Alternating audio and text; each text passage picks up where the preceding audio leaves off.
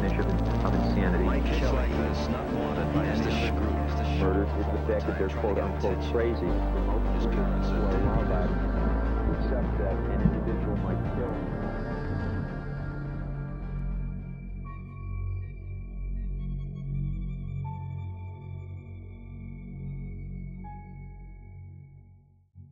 Здравейте и добре дошли във втори епизод на Пропорни следи. Аз съм Вяра, вашата водеща и днес продължаваме по план с втори епизод.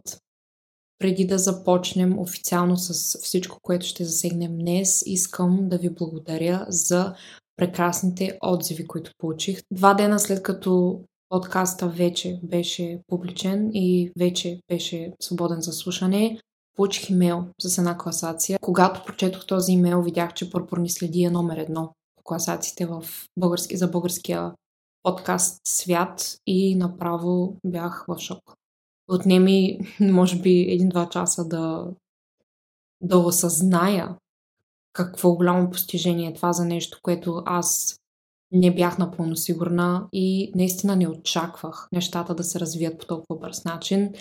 Искам да ви благодаря за това, искам да ви благодаря за подкрепата. Изключително много се радвам, че начина на водене ви е допаднал. Изключително много се радвам, че този подкаст се вълнувахте за него и го харесвате толкова, колкото видеята ми в YouTube. За мен значи изключително много.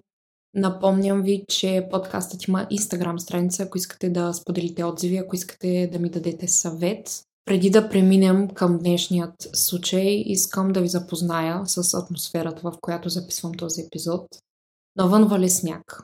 И смятам, че случаят, който ще обсъдим днес, идеално ще пасне на тази атмосфера, тъй като той се развива в едно далечно място, което е заобиколено от гори. Предупреждавам, че тематиката, която обсъждаме в този подкаст, не се препоръчва за лица под 16 години. Днес специално ще обсъдим детайли около убийства, които са доста тежки. Подкастът не е насочен към деца и продължавате с всичко, което ще кажа от тук нататък на собствен риск. През нощта на 11 срещу 12 април 1981 година Глена или Сю Шарп и трима други биват убити в курортния град Кеди, Калифорния, и до днес убийствата остават неразкрити и са по-известни като убийствата в колибата Кеди или убийствата в хижата Кеди. Но какво се е случило наистина и кои са жертвите преди да се гмурнем в тази мистерия, която остава неразгадана и до днес, искам първо да ви запозная с жертвите и да ви кажа малко повече за тях като хора – Започваме историята, пренасяйки се към месец юли 1979 година. Глена Сюзан или Су Шарп е майка на пет деца. Тя е родена на 29 март 1945 година в Спрингфилд, Масачузетс. Сю се разделя с съпруга си, Джеймс Шарп. Има данни, че на няколко места срещнах, че този мъж е бил насилник. И по тази причина тя решава да се премести в Северна Калифорния с петте си деца, където по това време живее нейният брат Дон. След като пристига в Северна Калифорния, тя първоначално не има малка каравана, която преди това е била собственост на брати. Той е живял в тази каравана преди нея и тя я наема от брат си. На следващата есен Сио се премества в малка хижа, заобиколена от гориста местност къща номер 28 в град Кети. Тъй като нямам възможност в момента да ви покажа снимки на мястото, самата обстановка е изглеждала доста спокойна, но и страховита. Самото място, където се намира тази хижа, е заобиколено от дървета и е с ограда, която можеш да прескочиш с лекота. Ако можете да си го представите, по-скоро сякаш оградата е била там за красота, за декор малко или много, отколкото да предпазва семейството. Самото място на мен ми се стори даже доста зловещо, но пък и годината е далечна относно тази ограда. Може би семейството по това време просто не е обърнало достатъчно внимание на аспекта безопасност. В района са били разпръснати много мънички подобни хижи, построени в непосредствена близост една до друга. Счита се, че на това място не би трябвало да се случват лоши неща, но всичко се променя. Сил е споделяла къщата, тази хижа, която е взела, с 15 годишния си син Джон, който е роден на 16 ноември 1965 14 годишната си дъщеря Шила, 12 годишната си дъщеря Тина, която е родена на 22 юли 1968 и двама по-малки сина Рик на 10 години и Грек на 5 години. Вечерта преди всичко да се промени за винаги, Шила е отседнал в къщата на нейн приятел, който живее наблизо. Джон и 17-годишният му приятел Дейна са пътували до близкият град Куинси за парти и се връщат малко по-късно същата вечер, а 12-годишната Тина за кратко се присъединява към сестра си, Шила, преди да се върне от дома при майка си. В къщата онази нощ са били Тина, двамата и по-малки братя и едно от съседските момчета на име Джастин Смарт, както и Сил. Сега ми се иска да ви дам малко повече информация относно това как е била вътрешната част на самата хижа, след като ви казах кой къде е бил. От входната врата към малката им дървена кабина се отваря всекидневната. Отвъд всекидневната е имало кухня и две спални, Момичетата са споделяли едната стая, а по-малките момчета – другата. Най-голямото момче, Джон, получава мазето на приземния етаж изцяло за себе си. Това е било самото разположение. От приземното ниво в задната част на къщата стълби водят до основната жилищна зона. Сутринта на 12 април 1981 около 7 сутринта Шила се връща от дома и става свидетел на може би най-ужасното нещо, което всеки един от нас може да си представи. Когато Шила отваря входната врата, тя вижда кръв навсякъде. Всекидневната е била в пълен хаос, а Сю, Джон и приятеля му Дейна са лежали мъртви на пода. Китките и глезените им са били завързани с електрически кабели и медицински лепенки или ленти, след като вижда ужасното место престъпление, Шила тича към съседната хижа, за да потърси помощ. Семейство Сибот, при които тя е стичала, за да потърси помощ, се опитват да я успокоят, но момичето е било в шок, което е напълно разбираемо. Все пак да откриеш цялото семейство мъртво след като си преспал в приятел или в приятелка, е изключително голям шок. Синът на семейство Сибот, Джейми, отива в хижа 28, за да види дали някой все още е жив. Той открива трите момчета в къщата, Рик, Грег и техният приятел Джастин, за който ви споменах. Децата са намерени в безопасност в спалнята, даже още са спели.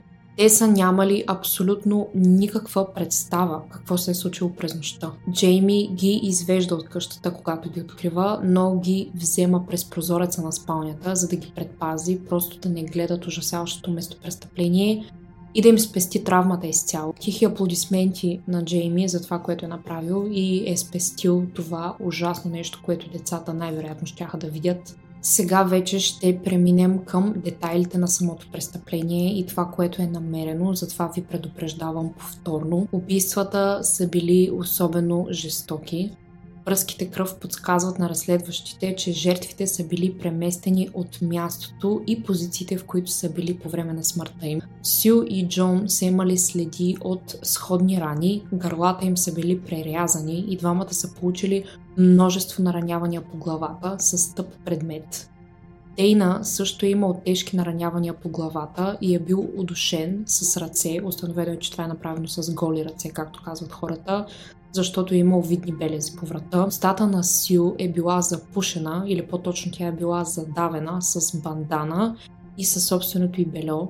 Медицинската лента, която е била залепена на устата й, е държала всичко на място. Сил е намерена гола от кръста надолу, но не са открити никакви следи от сексуално насилие, или поне това казват разследващите. Кръвните пръски подсказват, че първоначално краката й са били разтворени, но някой е преместил тялото й и го е завил с жълто одеяло след убийството. Тя е имала наранявания, съответстващи с борба и съпротивление и е открит отпечатък от пистолет от страни на главата й. Открито е, че всички жертви са претърпели травма от удар с тъп предмет и властите казват, че това най-вероятно е чук. Всички те също са получили множество прободни рани, като се има предвид степента на бруталността на убийствата. Имало е доста доказателства. И това ни кара да се чувстваме, поне мен ме кара да се чувствам още по-ядосана, че виновникът не е открит. И много неща са пренебрегнати.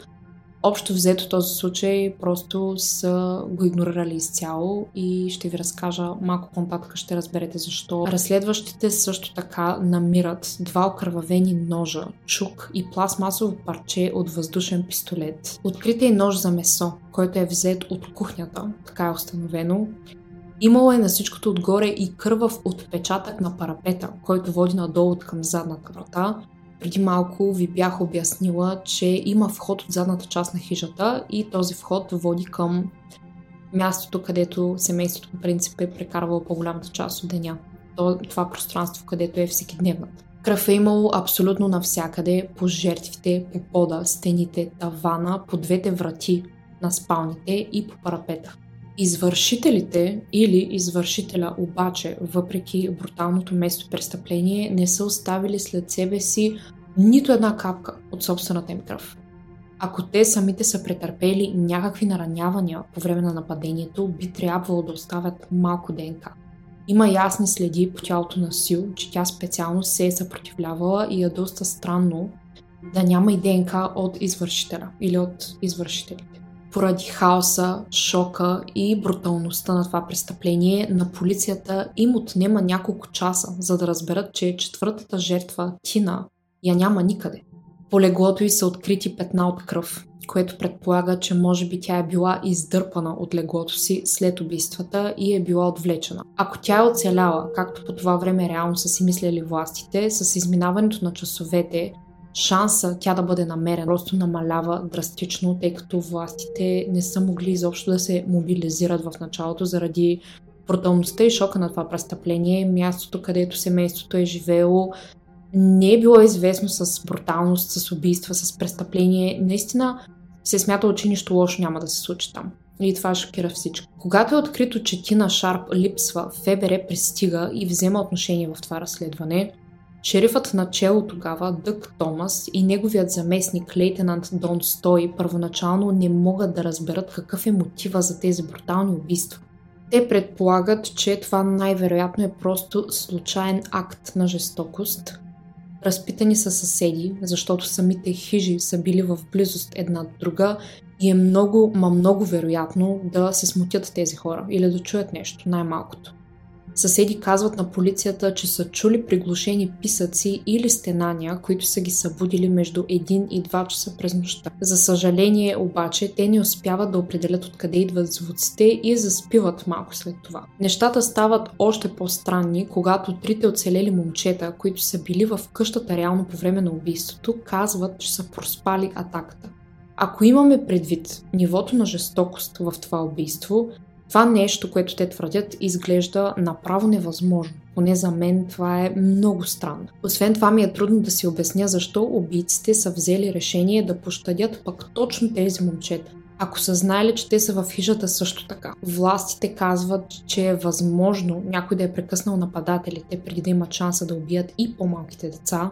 По-късно полицията установява обаче, че не всички момчета всъщност са били заспали. Заради защитните рани по тялото на Сил е известно, че тя може би е била единствената, която е имала шанс да се бори, да се защити. Джон и Дейна са нямали следи от защитни рани и най-вероятно не са имали шанс или просто са избрали да не се съпротивляват. Смъртоносните удари са настъпили едва след като убийците са ги вързали, т.е.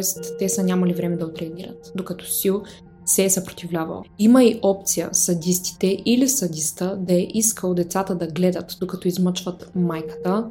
Това е доста често срещана методика, особено ако този човек е много силно яростен Констатациите потвърждават, че оръжията на убийствата са два различни чука и въздушен пистолет. Въпреки множеството доказателства, както чухте, арести не са извършени. Много хора смятат, че полицията е била или некомпетентна, или корумпирана и е прикрила престъплението по някаква незнайна причина. Известно е за всички, че властите нарочно са пренебрегнали многобройни доказателства и са отказали да водят разследването по наличните улики. Около месец след убийствата, момчето Джастин, което е едно от оцелелите, казва на терапевта си, че постоянно сънува убийството. В съня си той се е мъчил да спре кървенето на Сил с кърпи и казва, че е покрил с одеяло. Възможно ли е той реално да е бил свидетел на убийствата или да се е събудил в някакъв момент през нощта, но да го е блокирал заради травмата? Това се обсъжда като много възможна теория, много възможна констатация, че тези неща наистина са се случили. За да се разбере малко повече, Джастин е поставен под хипноза в опит да си спомни подробности от онази нощ. По време на тази хипноза той казва, че е гледал телевизия в стаята на момчетата преди да заспи. След което казва, че се е събудил от шум в хола и твърди, че е видял Сил с двама непознати. Описва ги последният начин. Първият е бил висок, с руса коса и мустаци, а другият мъж е бил по-нисък, тъмнокос и гладко избръснат. Джастин си спомня, че двамата мъже са носили очила и че двете по-големи момчета, Джон и Дейна, се прибират от разходката им по същото време, когато Сил реално е говорила с тези мъже. Но, дори да знаем това нещо, дори да приемем, че тези неща, които той е казал под хипноза са вярни, това не обяснява насилието и какво би провокирало тези мъже да убият четирима човека. Джастин не споменава да е имало спор, нещо за което те да са се скарали, което да провокира тази агресия. Полицията скицира описанията на Джастин. Можете да видите снимката онлайн, ако ви е интересно. Джастин също така твърди, че Тина е излязла малко след това и един от мъжете я е отвлякал от към задната врата. Въпреки, че историята е интригуваща, Джастин спокойно може да е получил тази информация за случая от медиите през 4 седмици след убийствата и в комбинация с травмата му да се е самоубедил, че нещата наистина са се случили така. Освен това, някои източници, които не вярват на неговите твърдения, казват, че полицията е правила предложения на Джастин по време на сесията му тази хипноза не знам доколко това е възможно, но имайки предвид начина по който властите са се отнесли към този случай в цялост, не ми е трудно да повярвам. Наистина, доста корумпиран начин на разследване при този случай специално, който е много изнервящ. Nice buns, soft, fluffy, and ultra low net carbs. Discover Hero Bread, the delicious ultra low net carb bread with incredible taste and texture. Hero Bread has zero grams of sugar and is under 100 calories per serving, plus high in fiber with 5 to 10 grams of protein per serving. Order from hero.co now and get 10% off your first purchase with promo code AH10. That's 10% off with code AH10. HERO.co. Сега ще се върнем към липсващото тяло и ще продължим с течение на разследването. Какво се случва? Смята се, че Тина е присъствала, когато се случват ужасните убийства. Това е едно друго твърдение, което срещна. Уликите подсказват, че извършителите най-вероятно наистина се отвлекли, както казват повечето полицаи. Три години по-късно, на 22 април, три години по-късно, през 1984 в гората на около 150 км югозападно от хижата Кеди, мъж се натъква на нещо подозрително. Открива човешки череп и долна челюст. Оказва се, че откритите останки принадлежат на Тина Шар. Това е потвърдено чрез анализ на зъбите от долната челюст, които са взети. Близо до костите и в гората, детективите всъщност откриват и чифт дънки, които са били с липсващ заден джоб, едно синьо яке, одеяло и празен диспенсър за хирургическа лента. Нито едно от доказателствата обаче не помага на властите да открият виновниците или да установят как и кога е починала Тина, тъй като от нея са останали вече само кости, за жалост. Това е цялата информация, която мога да ви дам. И след като изговорихме всички тези неща, вече предлагам да преминем към заподозрените и защо за Бога все още никой не е арестуван за убийствата. Лице, отговарящо на описанието, дадено от Джастин по време на хипнозата, става основен заподозрян в това разследване. Това е доведеният баща на Джастин, момчето, което е гостувало в къщата. Той се казва Мартин Смарт, известен също като Марти. Марти, съпругата му Мерилин и двамата им сина са живеели в хижа 26, доста близо до хижата на убийствата. Оказва се, че Мерилин и Марти познават Сил, тъй като са били записани в един курс, където са се обучавали как да използват правилно пишеща машина. Имайте предвид годината, ако ви стане, стан, ако ви стане странен този факт. Марти не бих казала, че е имал добра репутация от това, което аз успях да открия.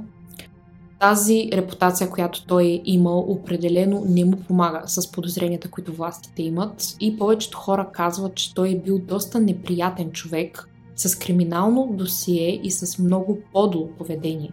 Той дори сам си признава, че е имал проблеми с гнева, а жена му, Мерилин, споделя, че веднъж се е опитал да я прегази, нея и синът ти, с колата си. По време на разпита си, Марти казва на полицията, че чукът му е изчезнал. Още нещо подозрително.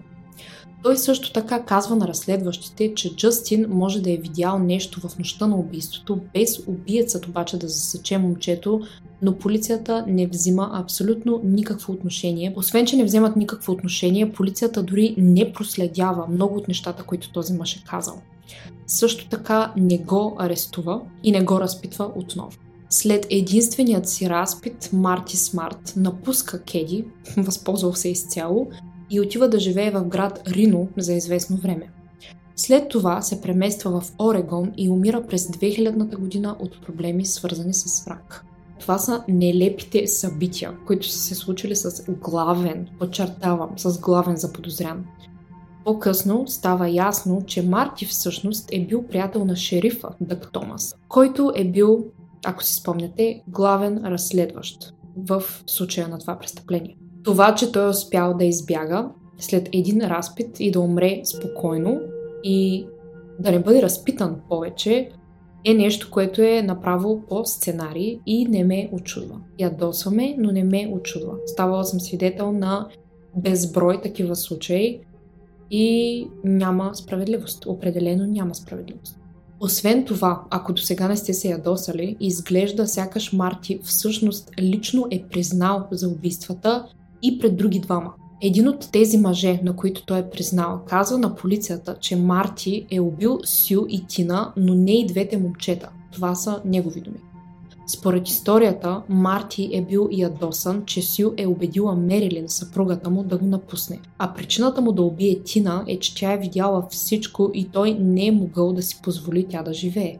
Убил я, защото е била свидетел и би го спънала, ако той се опита да избяга. Въпреки, че тази информация е получена на по-късен етап след убийствата, полицията изобщо не регистрира информацията като доказателство и не проследява абсолютно нищо. Няколко години по-късно съпругата на Марти, Мерилин, казва, че е намерила окървавено яке, което принадлежи на Тина в мазето им и го е дала на полицията по време на първоначалното разследване но, за съжаление, няма данни тези неща да са взети изобщо под внимание. Полицията изобщо не е признала това окървавено яке за доказателство, което е пълен абсурд. Мерилин прави още шокиращи твърдения в документален филм от 2008 година за убийствата в хижата, тя казва, че Марти е извършителя и е признал дори писменно, освен че е казал на други двама човека вербално. Тя твърди, че писмото се е състояло от следните думи. Платих цената на любовта ти с живота на четирима души, а ти ми казваш, че всичко между нас приключи? Страхотно. Какво ще искаш? Полицията никога не приема това писмо като доказателство, както с всичко останало, което ви изброих до сега. Но подозрителните детайли не спират. Марти е имал приятел на име Джон – Двамата са се срещнали само няколко седмици преди убийствата. Джон е лекувал посттравматично стресово разстройство в близката болница за ветерани, когато те се срещат. В нощта на убийствата в хижата, Мерилин, Джон и Марти са били заедно в местният бар. И тримата са се върнали у дома по-късно, но Марти и Джон излизат отново. След това се връщат обратно в бара в ранните часове и свидетели казват, че са били облечени в костюми, сякаш са прекарали вечерта на някаква много важна бизнес среща. Полицията разпитва Джон и той им казва купища лъжи, че е работил като полицай в Чикаго, което не е вярно, Преувеличил е колко дълго е живял в Кеди, в това градче. Даже казва, че Мерилин е негова племеница, което също се оказва пълна лъжа. Някои източници твърдят, че Джон всъщност е бил влюбен в Сю, която уж го е отхвърлила два пъти и това също може да е мотив да съдейства за убийството и най-малкото. Въпреки всичко това, полицията го освобождава и не го счита за заподозрян. Разследващите откриват, че той е имал криминално досие, също като Марти, и е работил даже към мафията в Чикаго. Не знам точно къде е бил в иерархията на мафията в Чикаго, не знам точно каква е била неговата позиция, но намерих и няколко спекулации, че той всъщност е бил информатор на Министерството на правосъдието. Работил е за тях като информатор.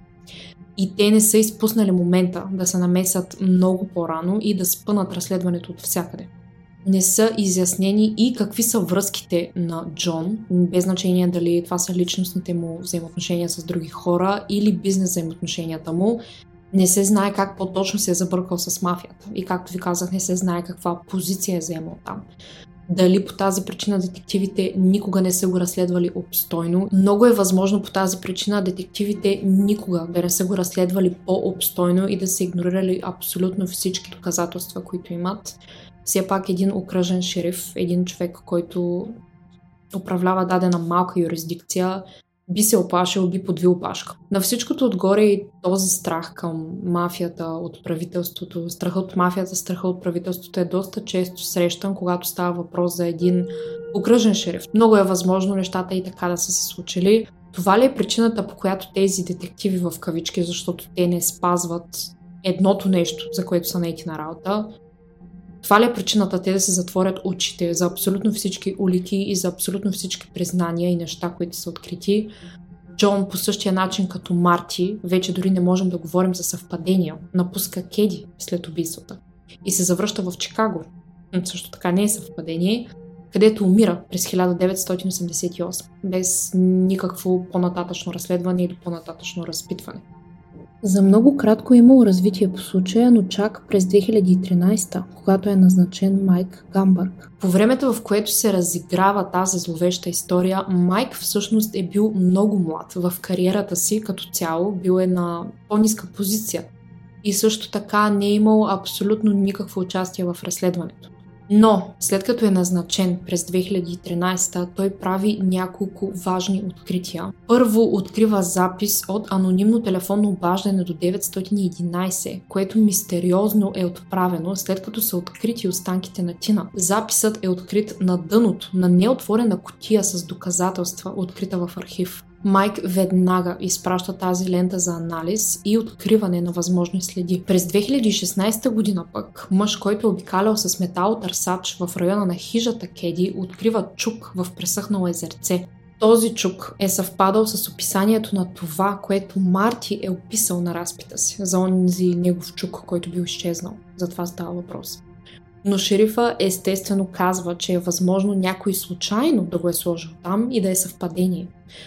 Много им станаха съвпаденията вече в този случай. Наистина, естествено, че шерифа ще каже нещо такова. Също така е открит и ловен нож под отломки, който също е изпратен за допълнителен анализ. През април 2018 година детектив Майк Гамбърг съпоставя полученото ДНК от мястото на убийството с известен жив заподозрян. От тогава, от този момент не са извършени арести и имената никога на тези заподозрени другите, които са живи, не са споделени публично, но се смята, че може да са замесени до шестима души от това, което аз успях да открия. Двамата най-логични заподозрени, Марти и Джон, са мъртви, както ви казах, защото шерифа просто не си е дал много зор да ги залови. А за тези, които са живи, новият главен детектив по случаят казва – по-добре да внимават, защото идваме. Продължаваме с разследването, правим разпити и имаме няколко доста интересни лица. Резултатите от анализите и тестовете са неизвестни за нас, публиката, и най-вероятно нарочно се пазят в тайна. Много хора вярват, че мотива най-вероятно се крие в това, че Сил и Марти Смарт са имали афера. Детектива смята, че Сил е насърчавала Мерилин да напусне Марти, както той твърди, и по тази причина оттам тръгва това негово писмо, за което ви споменах. Там, където казва, че е заплатил с живота на четирима души за любовта на Мерилин. Един вид е искал да й се докаже, като ги убие. Не знам каква му е била логиката. Има и твърдения, че Мерилин не е напълно невинна в тази история Възможно е тя да е научила за аферата на мъжа си и да го е накарала да убие Сю, малко или много да го е потикнала по този начин. Да го е манипулирала изцяло, ако той толкова е обичал и искал да й се докаже. Изявлението в писмото му към нея звучи така, сякаш Мартия пита в допълнение към това, което вече поиска, т.е. убил съм тези хора, какво още да направя. Допълнителни факти, които подкрепят участието на Мерилин са това, че тя също се изнася от дома си на следващият ден след убийствата. Ако е невина наистина, за какво я да бяга? Мерилин все още е жива от това, което аз намерих и даже се е омъжила повторно. Последици за нея естествено също е нямало. След бруталното нападение, оцелелите деца на Сил Шарп напускат Калифорния, за да живеят при тях на Леля. За съжаление обаче, по-късно те са принудени да отидат в приемен дом, тъй като Леля им вече е имала няколко деца и не е могла физически да се справи с всичко. Шила, която открива убитото си семейство унази ужасна сутрин и става свидетел на това шокиращо место престъпление, говори за това събитие, променило живота и за винаги в няколко интервюта. Тя споделя, че не говори с по-малките си братя за това, защото иска да ги защити и да им спести болката. Роднините на жертвите, обществеността и абсолютно всички засегнати от това ужасно престъпление с нетърпение очакват деня, в който властите ще осъдят хората, отговорни за убийствата на Сил, Джон, Тина и Дейна. В наши дни, ако ви е интересно, хижата Кеди вече не съществува. Тя е унищожена, била е съборена изцяло до основи. И сега на това място, където някога е имало щастлив дом, няма абсолютно нищо. Стоят само дърветата и прегръдката на гората. И стигаме до краят на епизод 2 от Пурпурни следи. Много ще се радвам да чуя и вашите мнения в инстаграм профила на подкастът. Това е, както ви казах, според мен много изнервящ случай, нещо, което ме кара да се чувствам отвратително. Не мога да си представя какво е на семейството и на всички хора, които са лично засегнати от тази трагедия.